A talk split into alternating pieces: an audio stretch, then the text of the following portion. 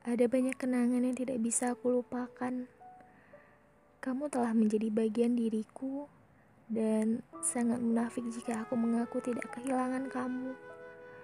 Kamu humoris, menyenangkan, meneduhkan, dan hal sederhana itu selalu berhasil membuatku jatuh cinta berkali-kali.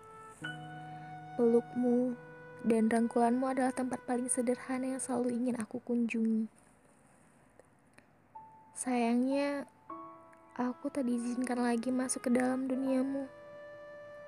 Sekarang, kita adalah dua orang yang berjauhan, yang berakting seakan tak saling kenal, dan menjalani hari seakan dulu kita tak pernah punya perasaan apa-apa.